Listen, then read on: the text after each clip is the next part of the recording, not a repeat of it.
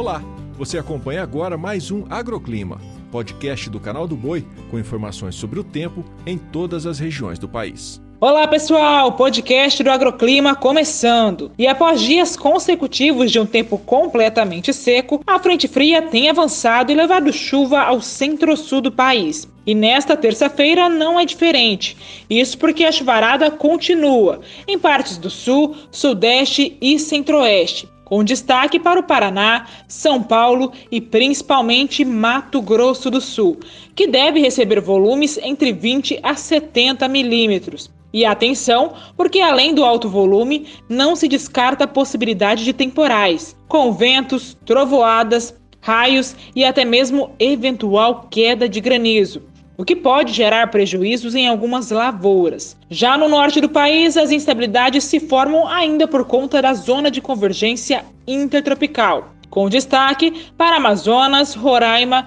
noroeste do Pará e Amapá. Já com relação às temperaturas, máxima de 21 graus em Passo Fundo, no Rio Grande do Sul, 34 em Corrente, no Piauí, 28 em Catalão, Goiás e até 32 graus em Miriti, no Amazonas. E agora, falando de Nordeste, a cidade de Marizal deve receber chuva nesses próximos dias, mas nada de volumes muito expressivos.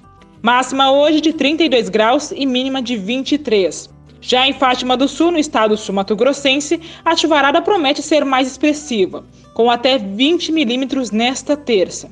Máxima hoje de 20 graus e mínima na casa dos 17. O agroclima pode ser acompanhado também na programação do Canal do Boi e em nosso portal, o sba1.com. Até a próxima!